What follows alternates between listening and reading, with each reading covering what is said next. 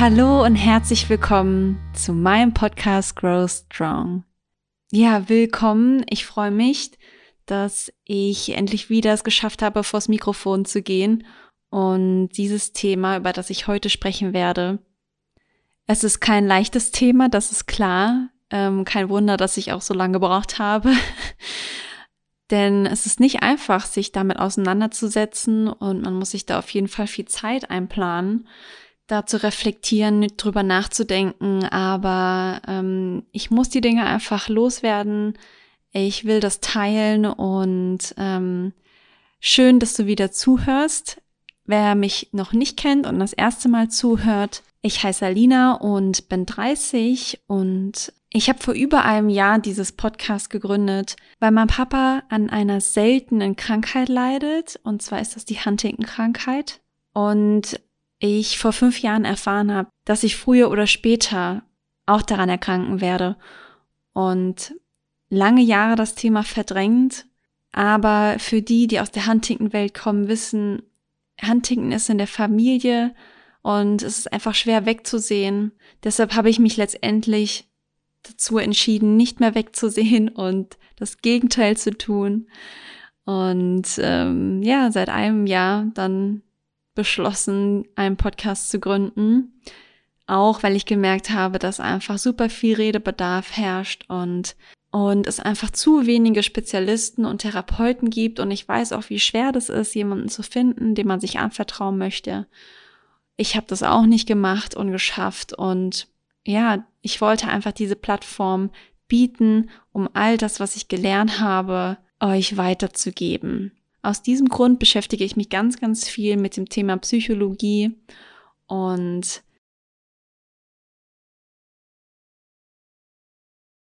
mir ist es einfach wichtig, meine Erfahrungen weiterzugeben und ich hoffe einfach, dass ich euch ein Stück damit helfen kann. Ich bekomme einige Nachrichten von euch und ähm, unter anderem hat mich dann eine auch zu diesem Thema heute inspiriert. Ich habe einfach gemerkt, wie viel Angst da draußen herrscht, wenn es um das Thema Tod geht und und wenn man ja eben weiß, dass man schwer krank ist oder dass man jemanden schwer kranken an seiner Seite hat, wie schafft man es, sich darauf vorzubereiten? Wie schafft man es, damit umzugehen für sich und damit ein Stück weit aus dieser Angst rauszukommen, die einen ja letztendlich unterbewusst total belastet. Ich weiß noch, früher war ich tatsächlich sehr gläubig und habe auch an Gott geglaubt und an ein Leben nach dem Tod und war da schon auf jeden Fall in Verbindung. Und als dann mein Papa krank wurde, dann habe ich gedacht, okay, was soll das denn jetzt? Also, das, das kann ja gar nicht sein. Also, da kann ja Gott gar nicht mal all meine Gebete erhört haben.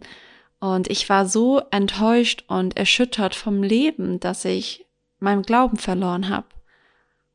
Ich war so wütend darüber, dass ich gesagt habe, ich, ich will an gar nichts mehr glauben. Was soll schon Positives passieren? Ich habe wirklich aufgehört an Wunder oder egal was zu glauben. Ich habe den, hab den Optimismus verloren. Ich war einfach viel zu erschüttert von, von dieser Nachricht. Und ja, eine ganze Zeit lang lief ich durchs Leben ohne an etwas zu glauben. Und gut ging's mir nicht. Also ich befand mich schon wie in so einer Blase und mir war vieles gleichgültig und ich konnte mich wenig über positive Dinge, die mir passieren, freuen.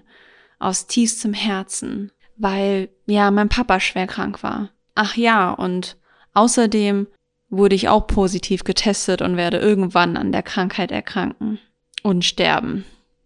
Als ich in Thailand gelebt habe, habe ich den Buddhismus angesehen, ich habe mir die Mönche angesehen und ich war so neidisch darauf, wie friedvoll sie waren und wie zufrieden und egal wie es denen geht, was denen passiert, die finden ihren Frieden damit und ich ich konnte das nicht verstehen und ich war so weit entfernt noch davon. Aber ich wusste, mein Ziel war, irgendwann auch so weit zu kommen.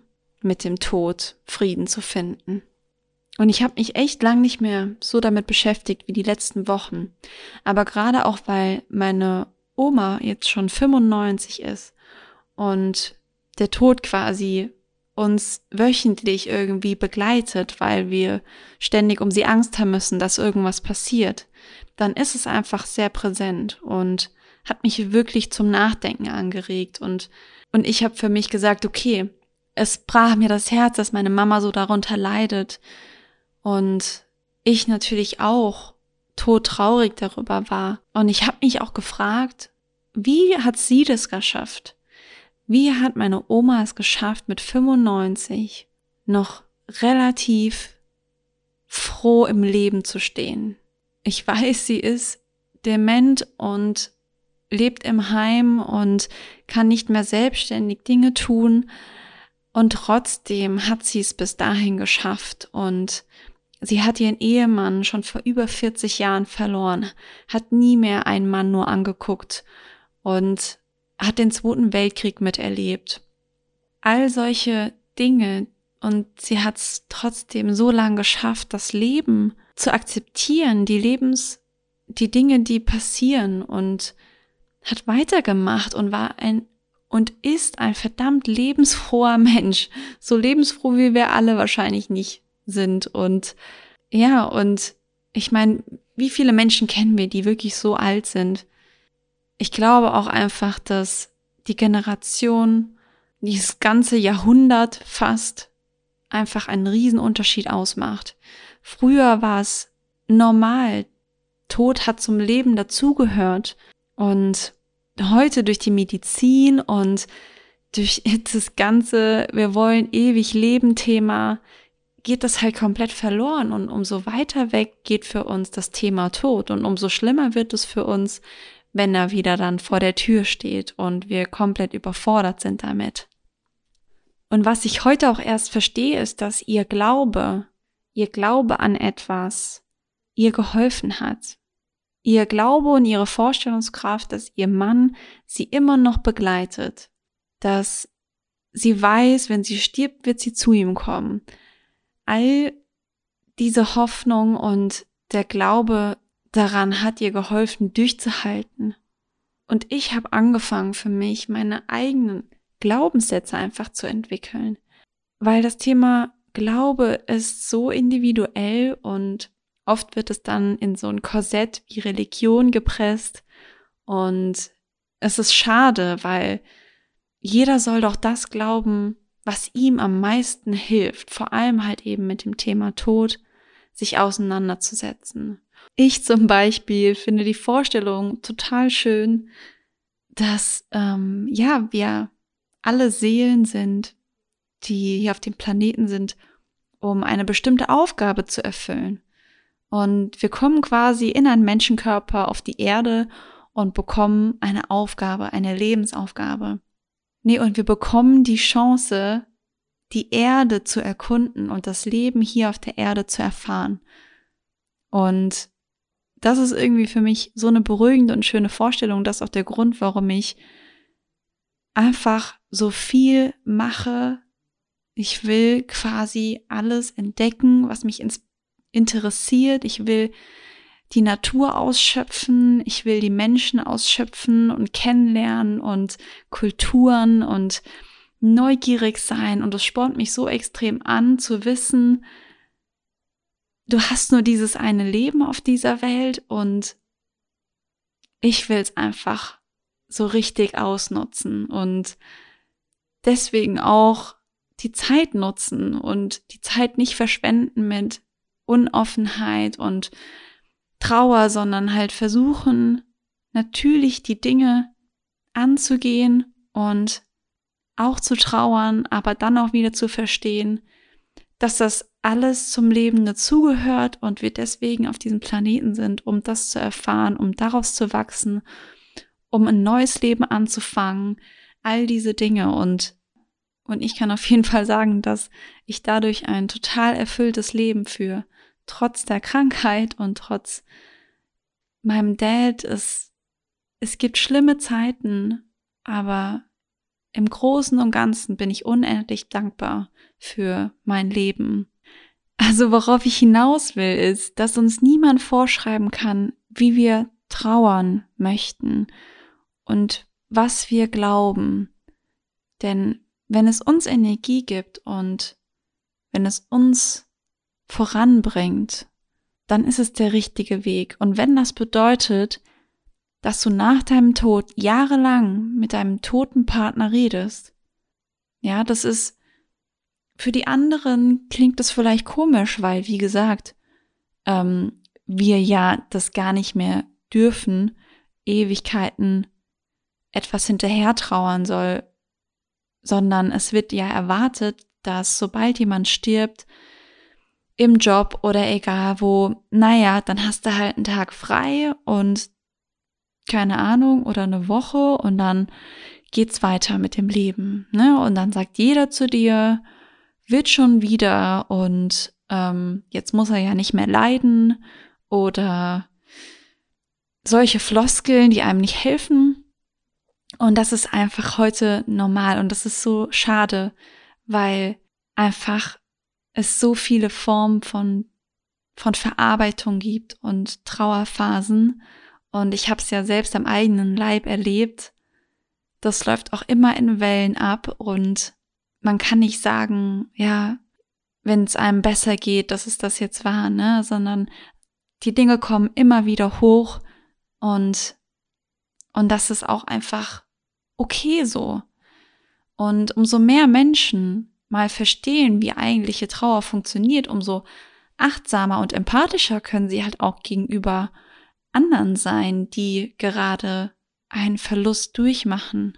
Es gibt dann die Phase, in der man wieder mehr über das Thema nachdenkt und in sich geht und ja, reflektiert. Und dann gibt es wieder die Phase, in der man wieder auch ein Stück zuversichtlich ist und fröhlich. Das passiert dann eine Zeit lang einfach im Wechsel. Und bei mir war es so, dass ich genau in diesen Trauerphasen, wo ich viel nachdenke und viel reflektiere, auch am meisten daraus gezogen habe, um wieder einen Neuanfang zu machen oder um zu wachsen, um irgendwie an mir zu arbeiten, um vielleicht sogar auch neue Wünsche in mir zu entwickeln, genau diese Zeit dafür sollte man nutzen. Denn sobald man wieder in den Alltag verfällt und verdrängt, bekommt man nie die Gelegenheit zu erfahren, was wäre aus dieser Trauer- und Reflexionsphase passiert. Wäre da vielleicht was Neues entstanden? Wäre da vielleicht neues Leben entstanden? So wie bei mir. Ich habe so lange getrauert innerlich und gegrübelt, bis ich verstanden habe, ich, ich muss da was unternehmen mit, mit all diesen Sachen. Und niemals hätte ich vor fünf Jahren gedacht, dass ich das tue, was ich heute tue. Und es ist nur entstanden, weil ich in mich reingehört habe. Ein Tod oder ein Verlust oder solch eine Nachricht wie bei mir damals, die trifft einen so hart. Das verändert einen Menschen. Es kann niemand erwarten, nachdem man jemanden verloren hat oder nachdem man so eine Nachricht bekommt, dass man noch die gleiche Person ist. Ich meine, zum einen ist vielleicht ein großer Teil des Lebens einfach weggebrochen, wenn du jemanden verloren hast. Und bei mir ist genauso damals meine ganze Zukunftsvorstellung vom Leben auch weggebrochen die irgendwie meine Identität waren. Und auf einmal war ich ja gar nicht mehr die Person, die ich geglaubt habe. Also habe ich mich verändert und, und ich glaube, dass es auch anderen Menschen hilft, mit diesem Wissen empathischer zu sein, weil wir einfach nicht erwarten, dass derjenige wieder so wird wie vorher und darüber hinwegkommt und ihm da vielleicht auch Druck gibt, sondern uns muss klar sein, wir müssen diesem neuen Menschen die Chance geben und da vor allem mit viel Verständnis und Empathie entgegenkommen. Was ich ja immer versuche zu sagen, ist einfach ehrlich und offen zu sein und Gefühle mitzuteilen. Wenn jemand stirbt, dann bringen uns Floskeln einfach nichts. Aber was mir bringt, ist, wenn du mir sagst, dass du dich genauso scheiße fühlst oder dass du auch trauerst oder dass du nicht weißt, wie du mit mir umgehen sollst, weil mir sowas Schlimmes passiert ist, dass du überfordert bist mit der Situation, dass du dich entfernst aus den Gründen, weil du nicht mehr weißt, wer ich bin. All diese Infos helfen mir dabei, dich nicht zu verlieren und diese Connection nicht zu verlieren. Und wenn du einen geliebten Menschen hast, die Connection zu ihm nicht zu verlieren, wenn solche schlimmen Dinge passieren. Mitteilen, was man wirklich fühlt. Ich weiß, es ist schwer. Ich schaff's auch wirklich noch nicht so lang. Da muss ich auch ehrlich sein. Und ich bin immer noch am Üben, aber ich weiß, wenn ich es getan habe, war es so erfolgreich und, und daraus sind noch viel tollere Beziehungen entstanden. Und oft ist es dann auch so, dass wir so überfordert sind und nach einem Tod ja auch super viel organisiert werden muss, was ja total schlimm ist für den Menschen. Und gerade in den Momenten bekommen wir es schwer hin, dann das in Waage zu halten, sondern es geht mehr darum zu fragen, wie fühlt derjenige sich, als die ganze To-Do-Liste mit ihm durchzuarbeiten, was jetzt getan werden muss. Das muss auch getan werden, aber der Austausch muss einfach stattfinden, egal wie schwer das scheint und wie unangenehm einem das vielleicht ist, weil man nicht weiß, wie man mit der Person umgehen soll. Aber eine einfache Frage, wie derjenige sich fühlt, wird reichen. Ich weiß damals nach dem Testergebnis, ich bin da rangegangen von wegen und jetzt will ich das und das machen. Ich mache die To-Do-Liste und habe die Ziele, bis ich mal gemerkt habe, ich das bringt gar nichts in einer Trauerphase. Dann muss man das Trauern einfach zulassen. Und wenn man Kraft geschöpft hat, den Rest angehen. Und oft ist es ja so, dass wir direkt zum Psychologen rennen, weil wir die Trauer verarbeiten müssen die muss ja weg, weil wir müssen ja weitermachen mit unserem Leben, hm, voranzukommen, um sich keine Pause zu gönnen, weil man es einfach so gewohnt ist und das ist Quatsch. Jeder muss sich so viel Zeit nehmen, wie er braucht und wenn das bedeutet, dass er erstmal ein paar Wochen einfach nur in seinem Zimmer rumliegt, so wie ich es getan habe, dann ist es auch okay. Ich habe es erst geschafft, nach über einem Jahr danach irgendwie mal anzufangen, nach einem Psychologen zu suchen. Aber so lange habe ich einfach gebraucht. Und fertig.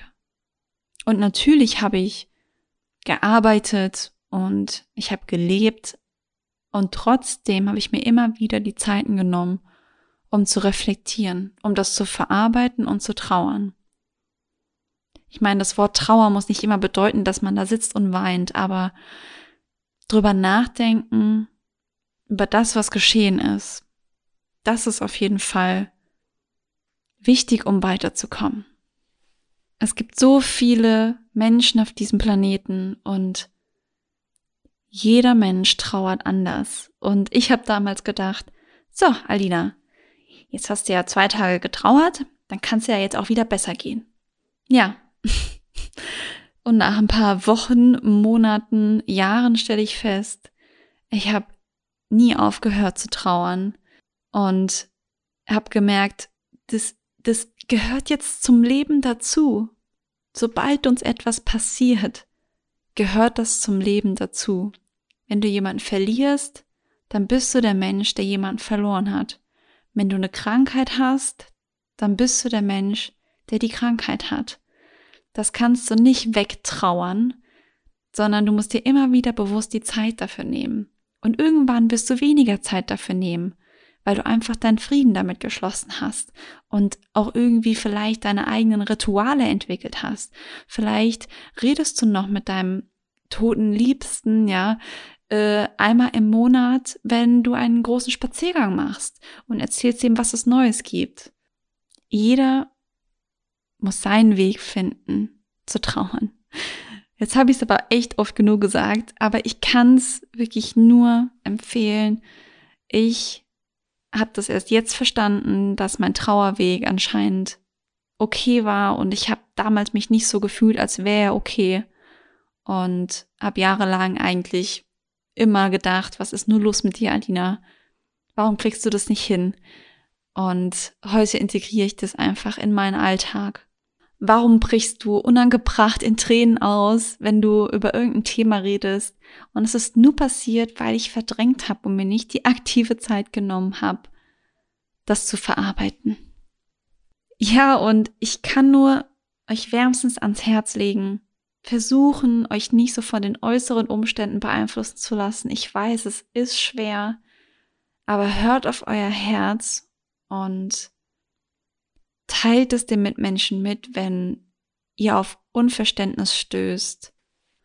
Und wenn ihr als Familie jemanden verloren habt, dann respektiert einander und die Art, wie derjenige, wie der andere damit umgeht.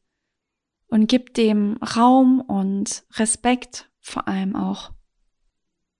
Und was ich jetzt sage, ist wieder eigentlich, was ich versuche in in jeder Podcast-Folge mitzugeben.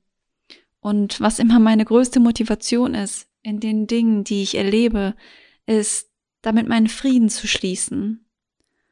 Und nicht in Hass und Frust zu zerfallen. Und natürlich reagieren wir erstmal mit Hass und Frust, war ja bei mir genauso. Und das ist auch die ganz normal, das ist auch ganz normal.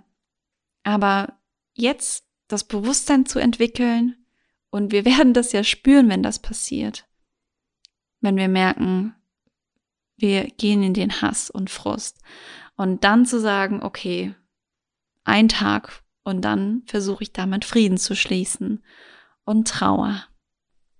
Und der Kampf dagegen, gegen diese Gefühle, der bringt halt auch nichts, weil es uns immer wieder passieren wird und es zum Leben dazugehört. Und mit was ich ebenfalls Frieden geschlossen habe, ist der Tod. Ich habe keine Angst vorm Tod.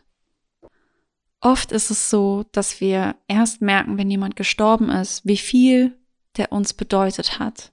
Dann stehen wir da am Grab und bereuen es, dass wir nicht mehr Zeit mit demjenigen verbracht haben. Oder wir bereuen, dass wir demjenigen nicht öfter gesagt haben, wie sehr wir ihn lieben. Und dadurch, dass ich mein Leben nicht mehr unendlich sehe, sondern ich einfach weiß, es gibt diese Deadline. Ich musste mich einfach mit dem Thema beschäftigen und ich weiß einfach, dass ich die Dinge mehr wertschätzen kann und die, die Zeit hier auf diesem Planeten dadurch mehr genießen kann, dadurch, dass ich weiß, mein Leben ist nicht unendlich, sondern ich nutze die Zeit. Und das ist ein Gefühl, was ich vorher nicht hatte. Früher habe ich mich eher hilflos gefühlt, wenn ich an die Zukunft gedacht habe. Das war irgendwie unheimlich, weil ich nicht wusste, es war alles so, so weit weg. Und gerade wenn jemand plötzlich stirbt, unvorhersehbar und der Mensch uns einfach aus dem Leben gerissen wird und diese riesige Lücke hinterlässt, genau dann sind wir so hilflos und merken erst, wie wertvoll der Mensch für uns war. Und mit diesem Schock ist es umso schwerer und unvorstellbar, den Tod zu akzeptieren.